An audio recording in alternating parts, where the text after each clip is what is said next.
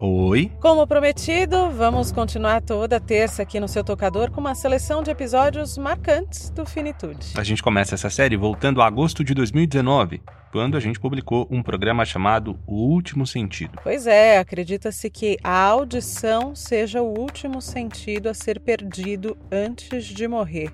Você já pensou em que gostaria de ouvir antes de partir?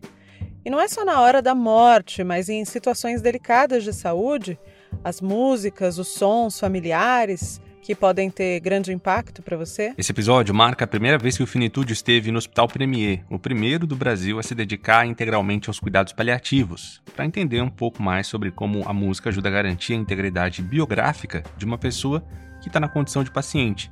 Mas que não se resume só a isso, né? E a gente te lembra que se trata de uma reprise as datas, eventos e notícias que a gente vem a mencionar dizem respeito a agosto de 2019. Ajeita o fone aí e boa audição.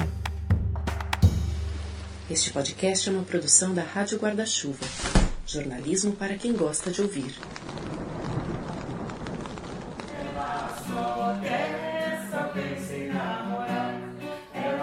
Essa música que você está ouvindo aí agora está sendo tocada por um homem, acompanhado por uma mulher, em um quarto. Uma outra pessoa deitada ouve o som em silêncio. E a gente está vendo o pezinho de uma paciente mexendo. A gente não está nem vendo o rosto dela, né, Renan? Mas você consegue ver o pezinho dela mexendo? Essa cena que a Ju descreveu Poderia até ser o começo de um livro ou de um filme, só que é vida real. E as personagens dessa história são pessoas de verdade. Tem nome, RG, CPF. A Rosana canta. O Juarez canta e toca violão. E a Cante é a senhora que arrisca uma dancinha. Por ser cega, os ouvidos e os pés, pelo que a gente conseguiu observar, ficam ainda mais atentos ao shot das meninas, uma das músicas de que ela mais gosta. Saber que a tua música, ela, ela, ela pode uh, tocar a memória da pessoa, você para de querer cantar o que você quer.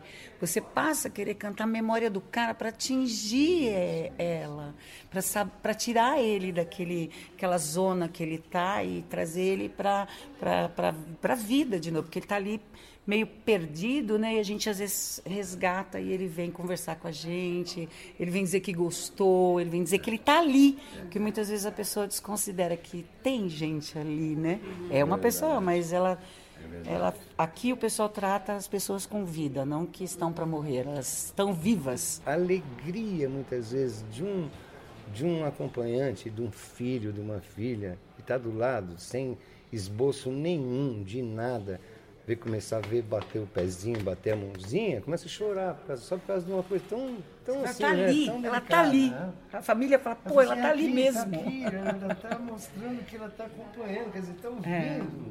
Então, quer dizer, reconecta de repente. A música tem essa essa, esse dom de. Bom, essa não foi nem a primeira, nem a segunda vez que eu estive nesse hospital.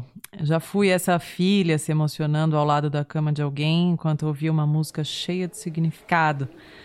Mas, para começar essa história do começo, eu saí do térreo. Acabei de subir dois lances de escada de frente para o quarto 218 que hoje tem um paciente de nome Laércio, mas já foi o quarto onde esteve minha avó materna e também meu pai. Os dois morreram aqui no Hospital Premier ano passado, em menos de três meses.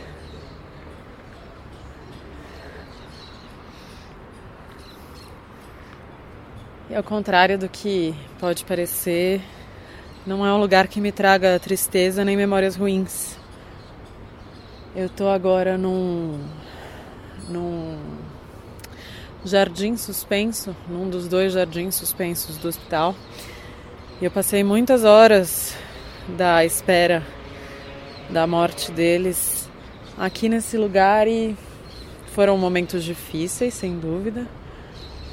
Mas esse hospital, para mim, é, traz uh, tão mais a sensação de acolhimento do que uma sensação de dor que é um lugar para onde eu sempre volto. E é por isso que eu queria contar essa história. Queria que não fosse um privilégio só meu, nem de uma meia dúzia. Como a gente acabou falando no primeiro episódio dessa segunda temporada do Finitude. E é por isso que hoje a gente está trazendo vocês aqui. Primeira vez, né? Isso. Seu nome? Renan. Renan. Marinho. Mari? Marinho. Deixa eu avisar. Bastante. Obrigada. Eu tive só uma vez no hospital, quando o pai da Jo faleceu, mas não passei da recepção. Eu ficava sabendo do que acontecia com a família da Ju pelo WhatsApp, né, Ju? Às vezes umas mensagens que chegavam... Tarde da noite. É, uns horários não muito comuns, mas que amigos trocam essas mensagens, às vezes muito tarde da noite, domingo à noite. Muitas vezes a Ju me escrevia do Jardim Suspenso que ela descreveu. Foi nessas conversas que eu tive contato com os cuidados paliativos. A minha família, de certa maneira, deu sorte. Por idas e vindas da vida, nós tivemos contato com os pioneiros de paliativos daqui do Brasil ainda em 2008. No fim das contas, dez anos depois, quando minha avó e depois meu pai estavam mais perto da morte, a gente já sabia qual caminho tomar. Fala seu nome. Teste, Samir Salman. Um dos primeiros médicos que eu conheci foi justamente o superintendente do Hospital Premier. Todas as ações aqui, elas se complementam nessa defesa da autonomia do paciente. Sempre me incomodou essa ideia desse isolamento do paciente, né? dessa ideia de, em nome da segurança dele, isolar ele em uma UTI, isolar. Eu acho isso um absurdo, né? Que eu acho que a gente tem que manter as, as precauções de infecção, tudo, mas possibilitar à família a despedida, né? a possibilidade de. E, e sem estar escondido. Né? Os sons familiares fazem muita diferença na, no desempenho do paciente? Ah, com certeza. O paciente é, é um ser biográfico, né? Que, que é ser um ser biográfico? Ele é composto da sua história de vida, ele é composto dos seus gostos, do seu, das suas preferências, das suas crenças. Ele é um, um ser humano que traz na sua memória tudo aquilo que ele foi. Quer dizer, o papel dos agentes de saúde, do sistema de saúde, é entabular com esses pacientes é, e, e ser responsável em respeitar esses valores. O cuidado paliativo é anticapitalista, né? É? É. Porque ele trabalha com o tempo do paciente, não o tempo do protocolo. Né? Hoje, os pacientes, quando atrapalham o protocolo, são... dão alta para ele. Quer dizer, tem uma coisa aí. É...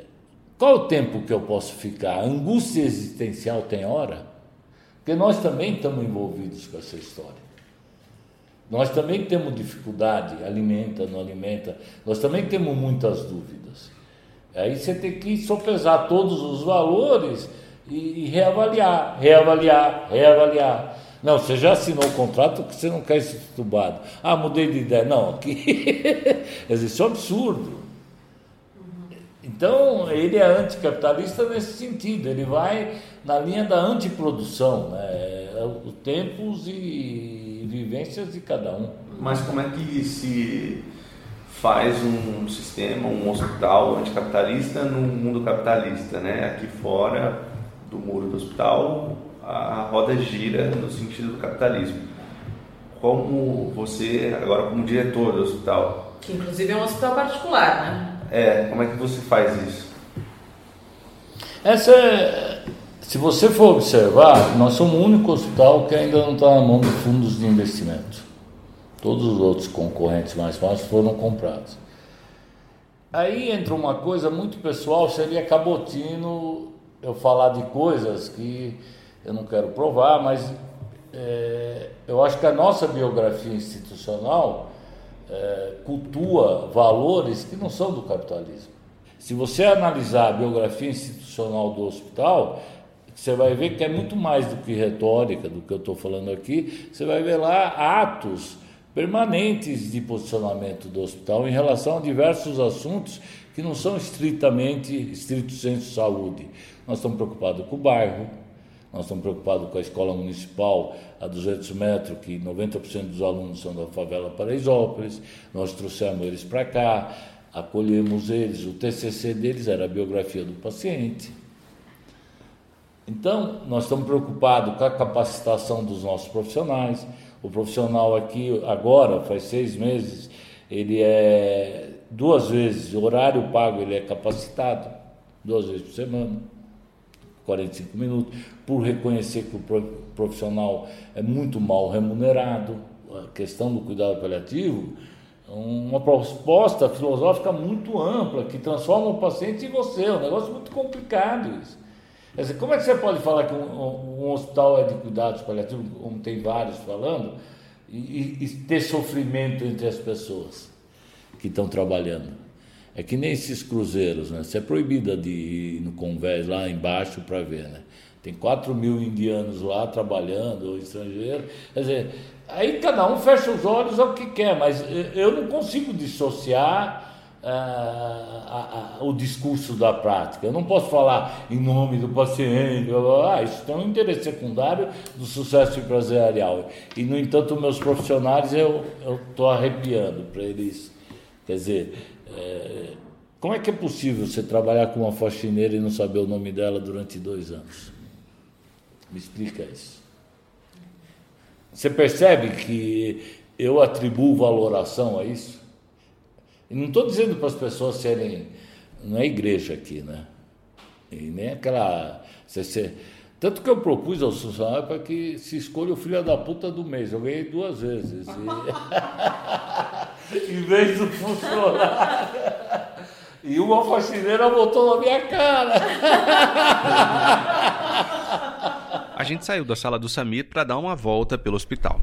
Outra coisa, uma outra característica aqui do hospital, a gente está num longo corredor e que tem alguns quartos agora, é que tem as portas com números e com nomes das pessoas né, que estão nesses quartos. O quarto do seu Domingos, uhum. mais à frente, Silvia. da Silvia, Luiz. Isso garante a Helena a aqui. Ah, isso garante aquilo que eu falei, né? Isso garante a dignidade e a autonomia do paciente. É, geralmente os pacientes são identificados por leitos. Ah, o leito tal, né? Eu nunca vi uma pneumonia andando sozinha, né? Eu gostaria até de ver uma cirrose passeando tal. É, nós temos a entidade principal é o ser humano. O resto, quer dizer, isso faz com que Oi? Isso faz com que você reafirme o tempo todo a pessoa biográfica, né? Sim.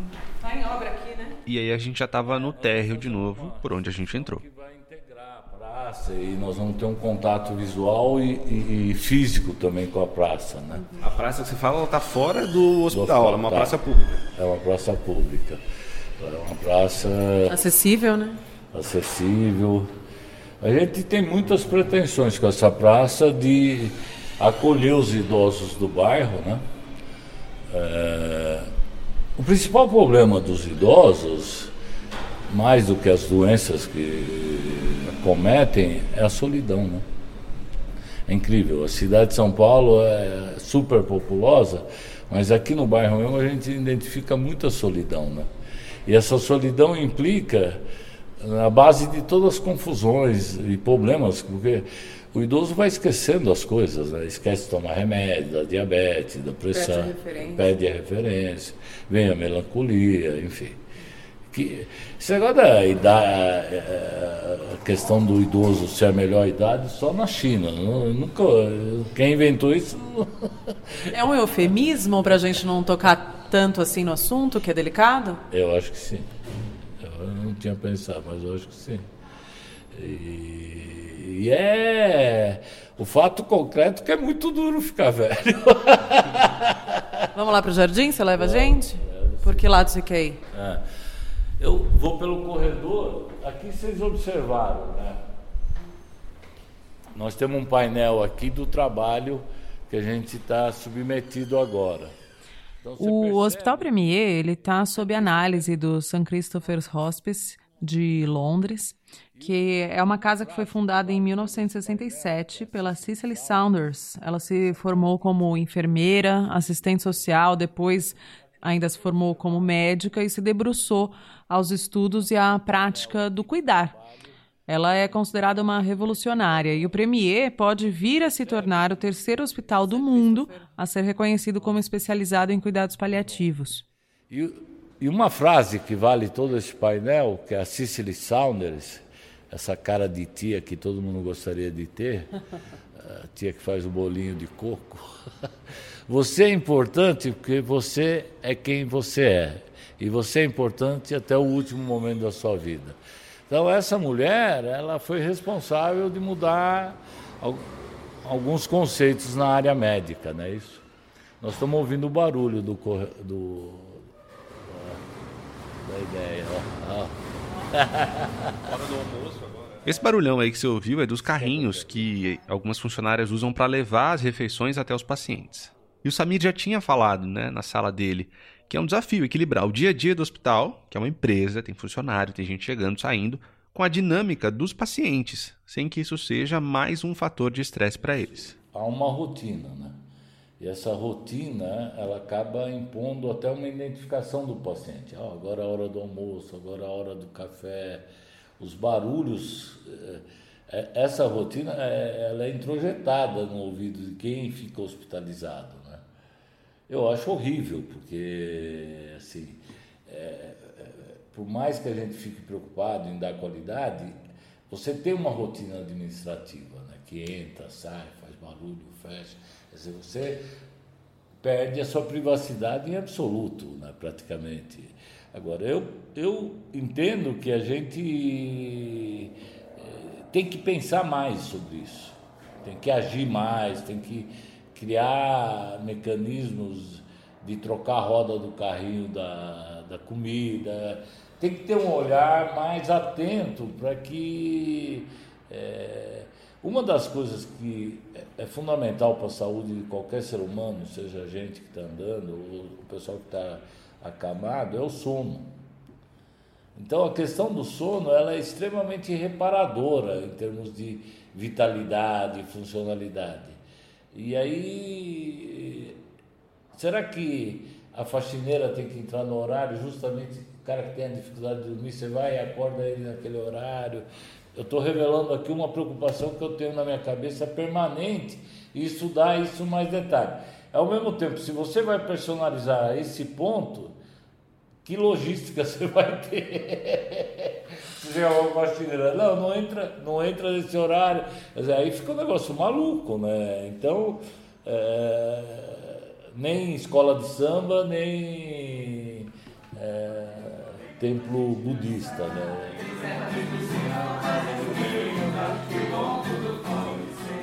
No começo desse episódio do Finitude, a gente falou da dona Kant, que estava ouvindo os músicos cantarem para ela. Até mexeu o pé no ritmo da música, você deve se lembrar. No quarto ao lado estava a dona Pilar, que tem 88 anos. A gente chegou, junto com os músicos, bem na hora em que ela ia dar um passeio, uma volta com a filha Rosana pelo jardim do hospital. Bonitinho.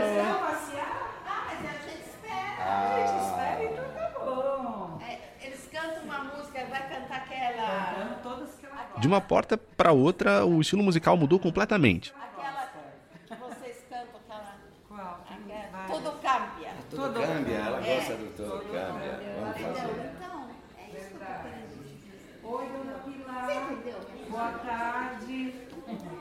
Oi, Tudo bem? Oi, Soninha, tá boa? Tô. Então, então, tá. Olha lá, ela tá esperta hoje pra caramba. vocês escolhem a música que vocês vão tocar para ela? Ah, geralmente a gente conversa com o filho, o parente, o familiar, mas tem muitos casos que às vezes a gente vai por indicativos do que tem dentro do quarto, por indicações da, do pessoal da, enfermari, da enfermagem mesmo, né? É, amor? É, tem... Sim, sim. Então, nós, a, a gente na verdade é, já, é, já é uma praxe do hospital é, o pessoal colher esses dados de, de gosto musical, de época. Então a equipe colabora muito com a gente nesse sentido. Assim, quando chega um paciente novo, hoje, por exemplo, a gente está para ir visitar um, um, que chegou esses dias agora. Não tivemos oportunidade ainda de cantar. Então já nos deram, já nos deram as dicas de, de, de gosto musical e tudo mais. Nós estamos para fazer um inusitado hoje também, que é essa primeira abordagem a gente tenta é mais para se ambientar melhor, né? Porque aí numa segunda vez a gente já sabe mais, já se conhece e tudo mais. Às vezes a primeira, mas a primeira acontece coisas lindas também, maravilhosas. E aqui então, nesse quarto, o que vocês sabem? Então nós sabemos que a dona Pilar é, é ela, é, ela é espanhola, ela adora músicas em espanhol. Então tem uma série de músicas em espanhol que a gente canta para ela. Por exemplo, Quizás. Ela gosta muito de Quizás. Sim, sim. Siempre que te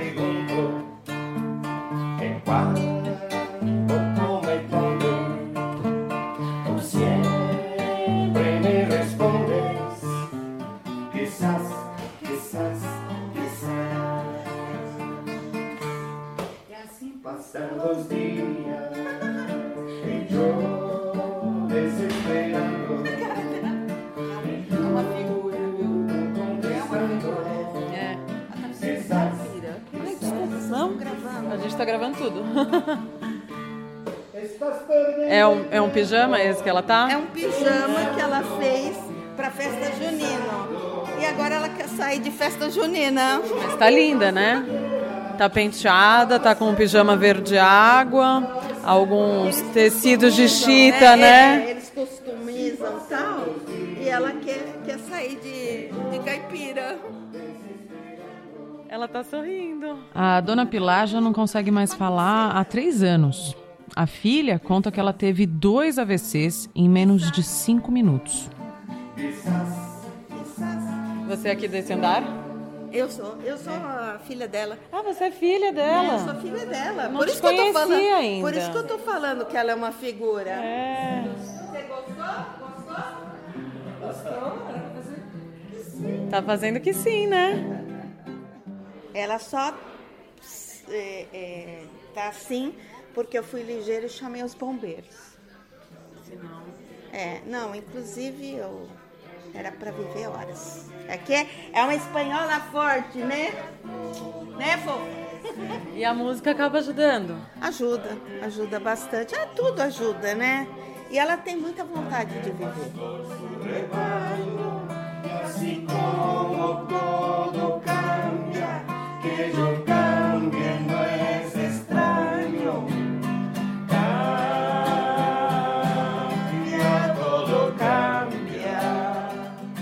praia na música é isso. Isso aqui é o objetivo musical da minha vida. É uma coisa que não dá nem para fazer propaganda, na verdade. É uma coisa muito particular, muito pessoal. Já tocaram em algum quarto em que o paciente de fato estava no momento da morte? Sim, sim. Já foi chamado para isso, para cantar, Já, se despedir. Temos muitas despedidas, né? conscientes, porque a maioria são inconscientes que a gente está é. até comentando aqui. O critério que a gente adota é assim: vamos cantar sempre como fosse a última vez. Então não tem aquela. E quando a expectativa não, não, você não fica naquilo. Quando você volta, aí é uma festa que Ai, você vai poder tá lá. Ai, que bom que ele tá, sobreviveu. Né? Vou cantar de novo para ele. Tivemos assim situações de irem para a semi-intensiva e fazer despedida, depois voltar novamente, depois melhorar e estar tá aí com a gente até agora cantando junto e tudo mais. Já aconteceu Sim. várias vezes isso Sim. também. Então.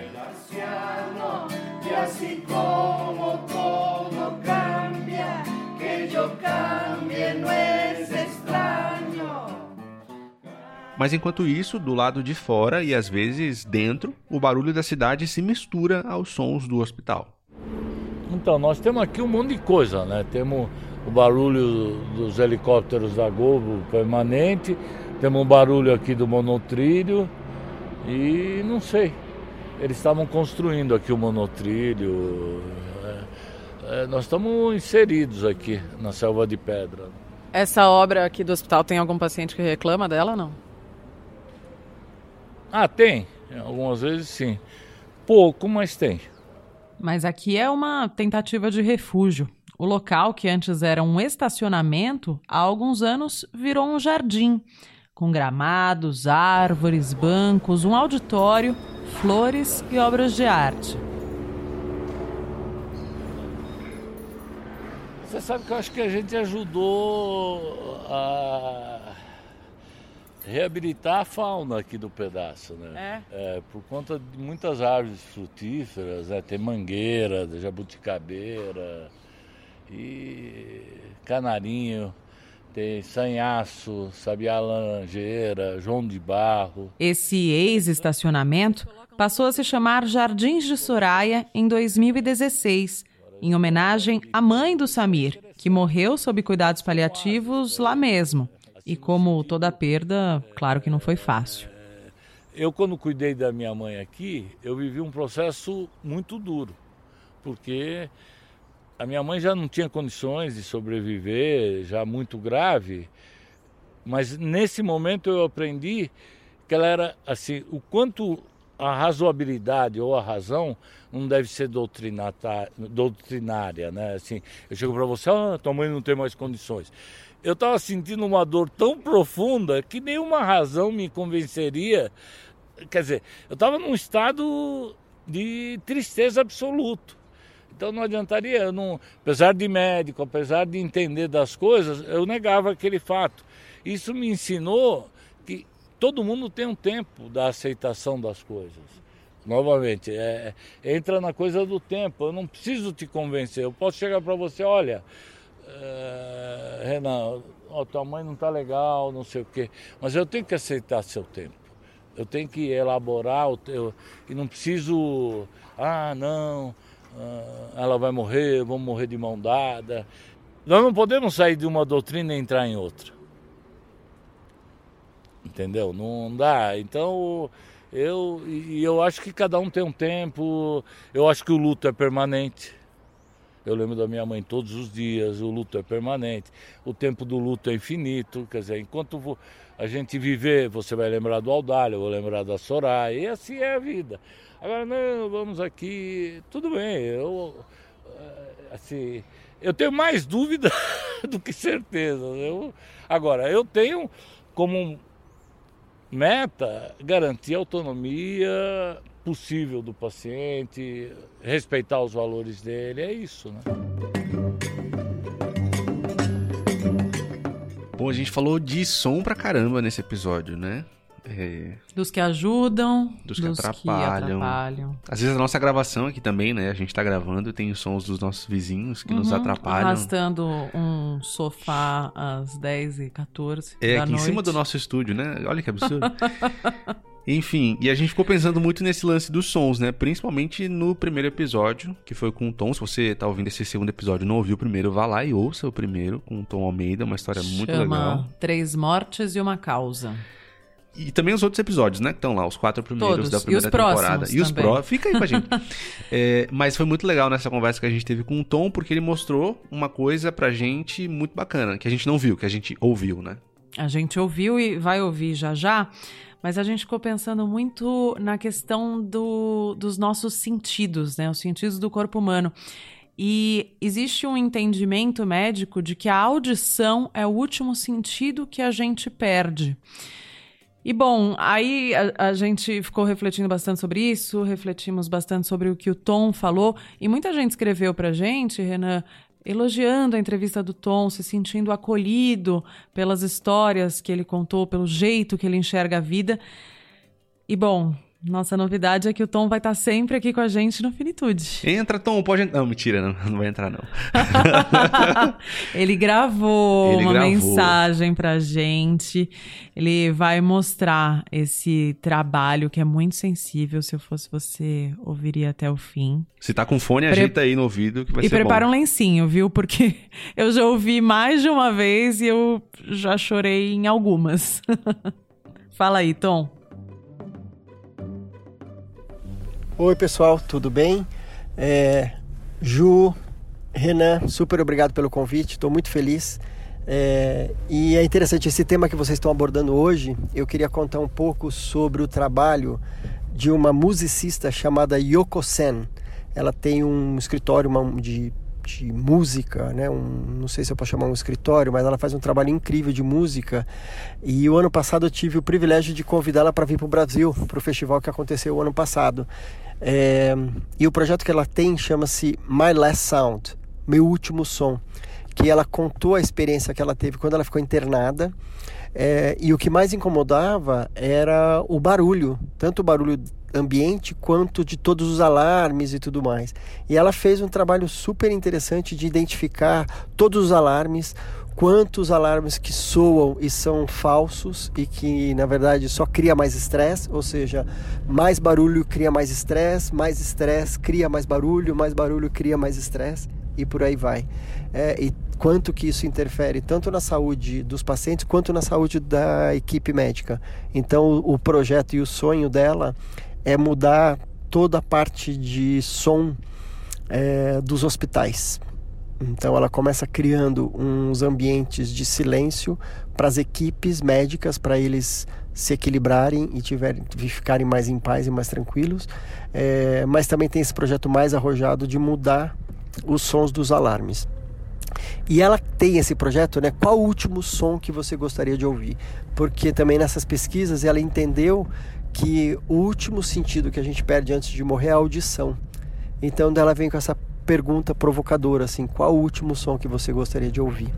É, e daí eu pedi que ela editasse é, um vídeo também com depoimentos de pessoas que estariam participando do festival em português. Então ela fez uma edição é, maravilhosa, super emocionante. E ela terminou é, a apresentação dela com essa gravação que eu vou passar para vocês aí, para vocês compartilharem com quem estiver ouvindo, que é super bonita, tá bom? Aproveitem e fique com essa pergunta: qual o último som que você gostaria de ouvir? E por coincidência, eu estou aqui na, na rua e está passando um barulho de ambulância. Não é esse o último som que eu gostaria de ouvir. Um beijo, tchau.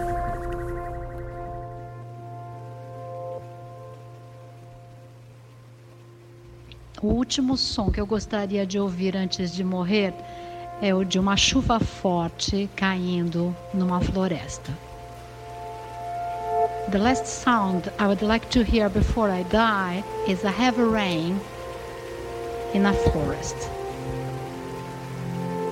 O último som que gostaria de ouvir é dos pássaros que cantam aqui no meu quarto pela manhã.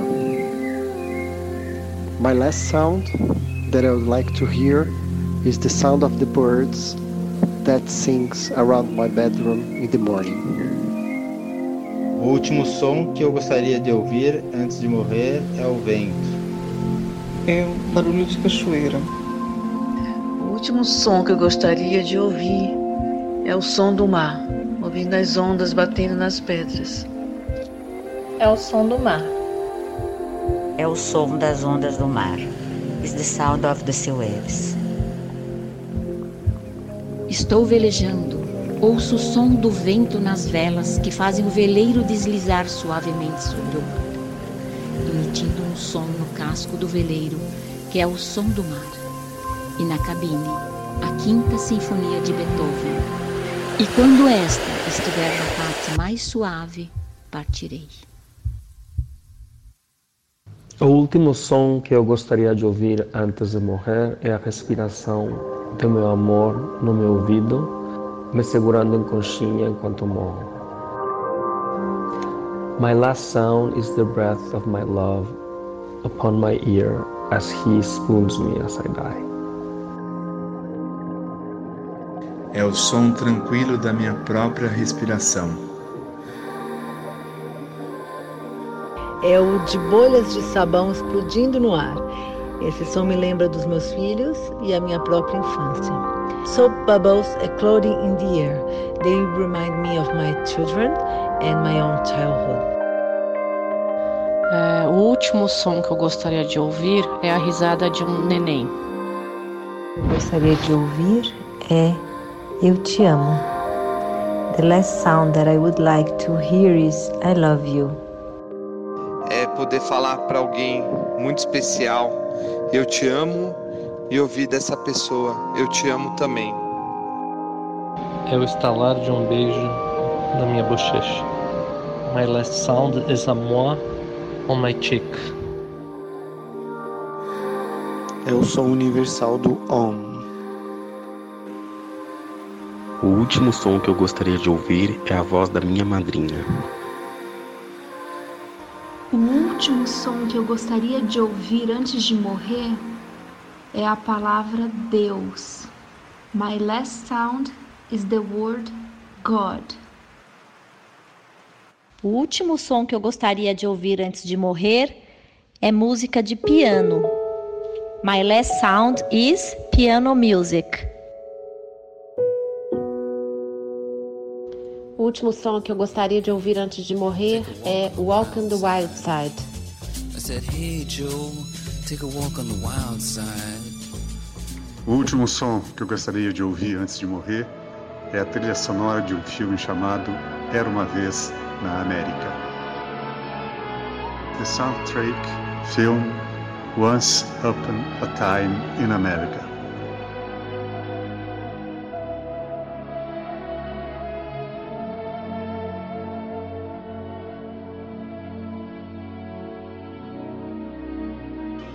O último som que eu gostaria de ouvir é o tema amoroso do filme Cinema Paradiso de Ennio Morricone. The last song that I would like to hear is Love Tema Cinema Paradiso by Ennio Morricone.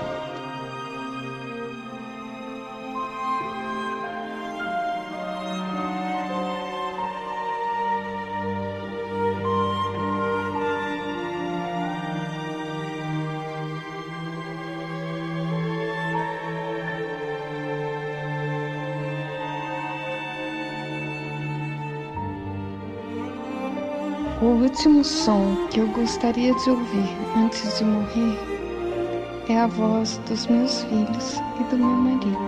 É a voz dos meus filhos. The voice of my children. É o som da voz dos meus filhos. É a voz dos meus dois filhos. O último som que eu gostaria de ouvir é a risada dos meus filhos. Is my children's love.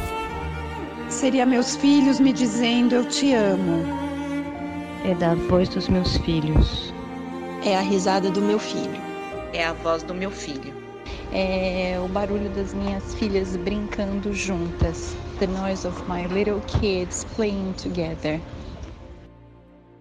Bom, isso é forte demais, né? Pesado demais e faz a gente pensar como o Tom deixou a pergunta final dele na participação, né? O que, que a gente gostaria de ouvir quando a gente tivesse partindo, né? Que, que tipo de som, de música, de palavra que a gente gostaria que ficasse na nossa memória, nesse nosso último sentido que é a audição. É, você consegue pensar alguma coisa? Pois é, eu fiquei pensando muito quando eu ouvi, assim, como é curioso justamente tudo isso que o Samir falava, que os músicos falavam sobre os valores de cada um, né? Então você vê que para algumas dessas pessoas dos depoimentos, o valor é uma música, para outros é uma pessoa, para outros, enfim, é um som ambiente, né? E eu me emocionei quando eu ouvi pela primeira vez, depois eu assisti uma palestra da Yoko, essa artista uh, que fez essa montagem. Eu assisti no YouTube, chorei. Agora, estou emocionada de novo falando sobre esse assunto. Como, é, como toca, né? Em entranhas que a gente nem sabe o, o que são dentro da gente. E aí eu me vi obrigada a pensar sobre isso, né? Porque se a gente está provocando as pessoas a pensarem, acho nada mais justo que a gente se coloque nesse desafio também. Eu acho que o último som que eu quero ouvir é a voz do meu marido, me dizendo que me ama ou alguma coisa bonita que ele escolha na hora. Meu marido Vitor. E você, Renan, já pensou? É... Eu, eu divido na minha cabeça, eu acho sons de uma pessoa, de músicas. A música me toca muito. Teve até um, uma coisa que aconteceu nessa nossa gravação no hospital, quando os músicos estavam cantando no quarto da Dona Pilar. Eles estavam cantando uma música da Mercedes Sosa, né? Todo Cambia. Uhum. E eu me emocionei muito, muito, muito. Eu precisei sair das, do quarto porque eu não estava conseguindo continuar. E eu tava tão entretida ali com aquela cena que Você não percebeu, era né? muito bonita. Eu não percebi, eu só, só notei quando você me entregou o seu gravador. E aí eu fiquei segurando o meu e o seu. E aí eu olhei, você tava com o olho, um contorno avermelhado. Eu nem sei onde você foi, no fim das contas. Eu fiquei uns 10 minutos do lado de fora, meio sem acreditar. Tipo, Renan, calma, não fica desse jeito. Volta, porque você está chorando. Eu não consegui identificar porque eu tava chorando. Hum, e por que É, você tava chorando? Eu, eu acho que pela música. A música me tocou, entendeu? Eu gosto muito da Mercedes Sosa, eu gosta- gosto muito dessa música. E tava naquelas. Naquele lugar, naquele hospital, com, um- Com a Dona Pilar. Com a Dona Pilar, ela, ela queria muito. Ela, ela gosta desse tipo de música também. E ela sorria, né? Ela, ela não falava, mas ela se expressava de algum jeito. Então, pra ela, aquilo era importante também. Talvez Uhum. a, a- a gente tivesse aquilo em comum, né? Aquele, aquele sentimento. Aquela música nos tocava de um jeito parecido. E, de certa maneira, todo cambia, né? Tudo muda. É, e, e me muito lembra... poderosa essa letra. né? Pois é, e me lembra muito um conceito que o próprio Tom sempre fala, ele inclusive tatuou, que é o da impermanência. Qual é a beleza da impermanência, né? Se a gente consegue reconhecer isso olhando pelo copo meio cheio, longe dos papinhos de autoajuda e Aham. tal, mas a impermanência tem sua, sua poesia, né? Sim, total. Mas enfim, não foge não. Qual é seu último som? Seria uma outra música da Mercedes Sosa que se chama eh, Soy Pan, Soy Paz, Soy Más. E tem um trecho muito, muito bonito que eu vou destacar. eh, que ela diz, e- e- e acho que vai muito também nas conversas que a gente já teve sobre. Eh, no primeiro episódio, inclusive, quando o Tom fala, né, nos últimos momentos, como eles são preciosos, os últimos momentos da vida que a gente tem alguns estalos, né? Um momento de iluminação que ele fala. de né? iluminação, de colocar pra fora as coisas, e ela fala justamente isso na música. Ela fala: "Vamos, me diga tudo o que está acontecendo com você agora, porque senão quando a alma fica sozinha, ela chora. É preciso colocar tudo pra fora, como a primavera, para que dentro nasçam coisas novas." Que lindo. Então é muito poderoso também, assim como a outra. E tem tudo a ver com o que a gente vem falando, né? Tudo a ver, tudo a ver. Então talvez essa seria a música que eu gostaria de ouvir quando eu estivesse partindo. Se a gente se propôs a esse desafio de escolher nosso último som, a gente também acabou pregando uma peça lá, né? Nos músicos que tocam no Premier. A Rosana falou pra gente que não conseguia escolher dentro do repertório de músicas que ela gosta qual é a última. Ficou até de pensar. Mas quando a gente perguntou pro Juarez, ele soube de cara a música que ele quer ouvir no fim da vida. Eu arrisco dizer uma música. Luz. Luz. É a autoria de Lula Barbosa e Fábio Júnior. Chama-se Luz. Essa música eu gostaria. Faço. Luz pra cada um e revigora a vida e o amor. Luz pra cada ser humano em qualquer plano, seja onde for. Luz pra cada rebeldia, a luz do dia um dia vem. Luz pra cada ponto escuro do futuro muito além de nós. E luz é um. talvez seja a expressão do universo mais. mais. que justifique a vida, né? Então a luz é. Ela não tem religião, ela não tem gênero, ela não tem. E ela é o fundamento de todas as cores. Então eu associo isso bastante com a música também.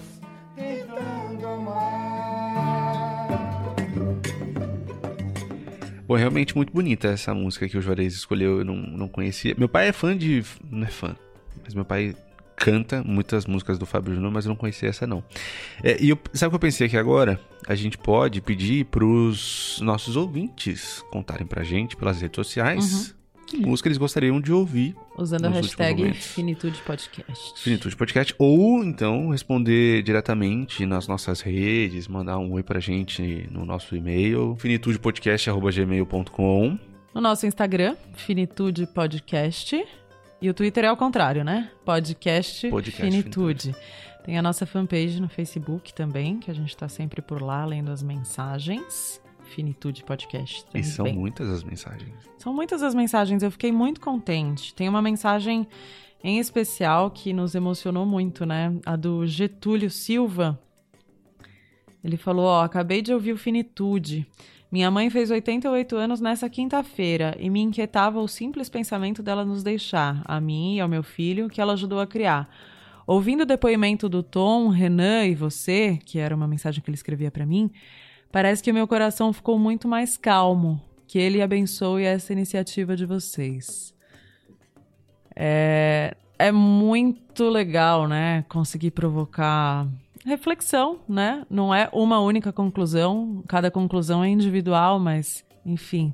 E até um conforto, de certa forma, né? Sim. Não era nem a expectativa necessariamente, era Não. conforto nas pessoas. uma Pelo contrário, né? Deixar as pessoas desconfortáveis, pensando o que, que é isso, o que, que eles estão oferecendo nesse podcast. Mas muita gente corajosa, a gente percebe, né? Que decide enfrentar é, determinados fantasmas é, dentro de si. Gente que já perdeu pai, já perdeu mãe. Gente que teme perder pai, mãe, avô, tio, enfim. O Júlio de Ló escreveu aqui pra gente mensagens muito bacanas também.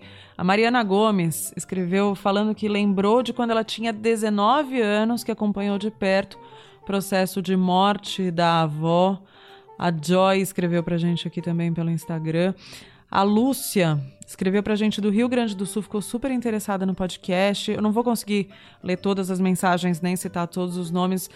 É, ficamos super honrados com a professora Luciana Dadalto, que fala sobre o testamento vital, que é um assunto que mais pra frente a gente vai tratar aqui no, no Finitude, mas, poxa, uma audiência super bacana de pessoas super receptivas, super corajosas aí de, de encarar, falar desse tema, né?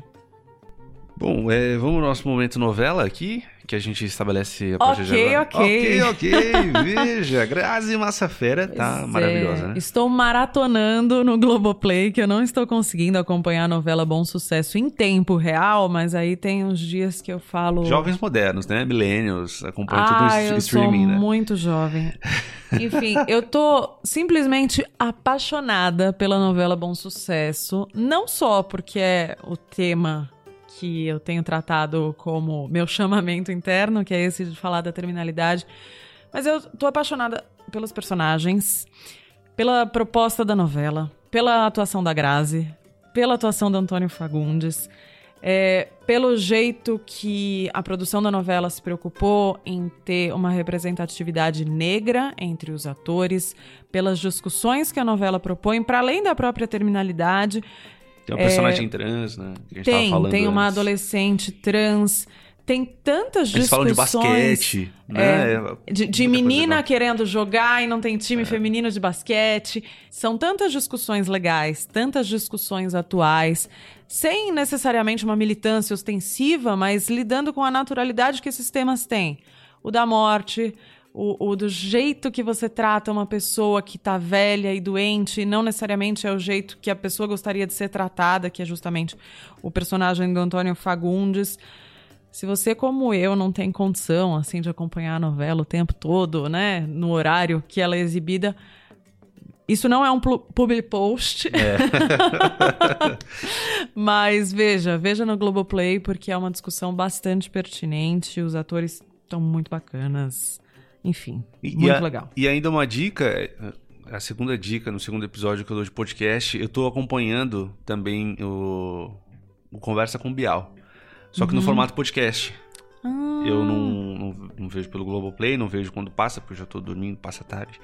Mas eu tô ouvindo no Globoplay. E eu ouvi uma entrevista com a Grazi Massafera no Bial. E foi muito, muito legal, assim, porque, né, ela surgiu do BBB com o Bial, naquela final com o Jean Willis, ela ficou em segundo lugar, Sim. enfim, o que aconteceu na vida dela, com a família dela.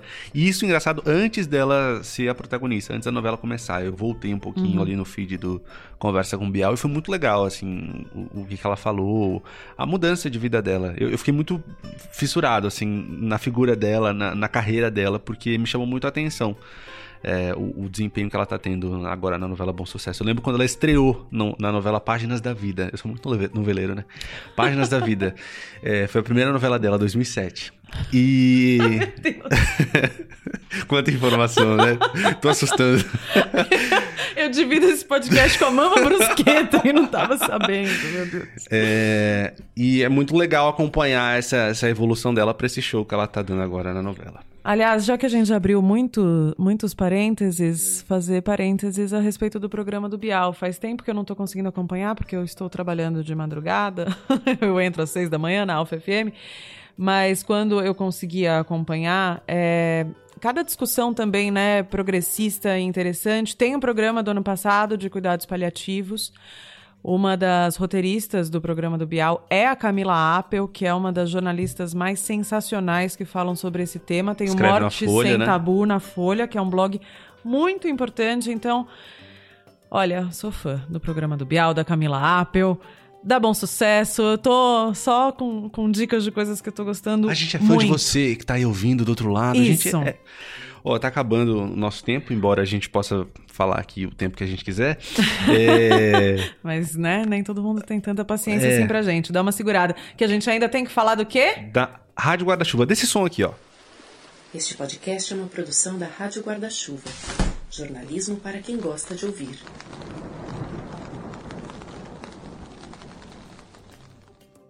Você ouviu no começo, né, desse episódio, do episódio anterior também. E se você escutar outros dois podcasts, você também vai ouvir esse sonzinho, esse sinal, essa vinheta, como a gente costuma dizer, em outros podcasts. São eles. Põe na estante da Mari- maravilhosa. Eu, pensei que você fosse falar da Maria. Tipo, o que que é Maria? São eles. É. Põe na estante, um podcast literário da maravilhosa, competentíssima jornalista Gabriela Maier. E a Rádio Escafandro, do não tão maravilhoso. Mentira, ele é maravilhoso também. Tomás Chiaverini. O que, que a gente tem em comum, nós quatro, né? Somos, jornalistas. Ah, que bonitinho. Ai, parece Nem que a gente combinou. Não, não, Não. combinou. É... Somos jornalistas, produzimos podcasts de maneira independente e a gente criou um pool. Tem que, Ai, como é que que fala em chique que a português gente isso? é, né? a Uma- gente se juntou. uma A gente reunião. sentou um dia numa mesa e falou assim: Ei, já A que gente, abriu um vinho, que a gente a sempre gente faz abriu isso. um vinho, comeu um pão que o Tomás fez, né? Que o Tomás é. faz pães em Chamado. Pão que o Diabo Amassou. É, Não, pera. Pão de cast. E, e a gente decidiu, pô, vamos fazer um negócio e a gente é, pode falar um do podcast do outro, enfim. Sim, e mas tá junto a nessa gente tem- empreitada de divulgar os nossos trabalhos, porque a gente acredita que faz um trabalho legal, né? Então a gente está chegando com a Rádio Guarda-Chuva, que já está no ar, tentando te proteger aí dessa chuva de informações. Algumas fakes, outras não. Então a gente vai triando, trazendo essa nossa abordagem, esse nosso olhar que a gente espera que você, que é nosso ouvinte, esteja gostando. Pra te dar o caminho das pedras, eu indico um episódio de cada um dos podcasts.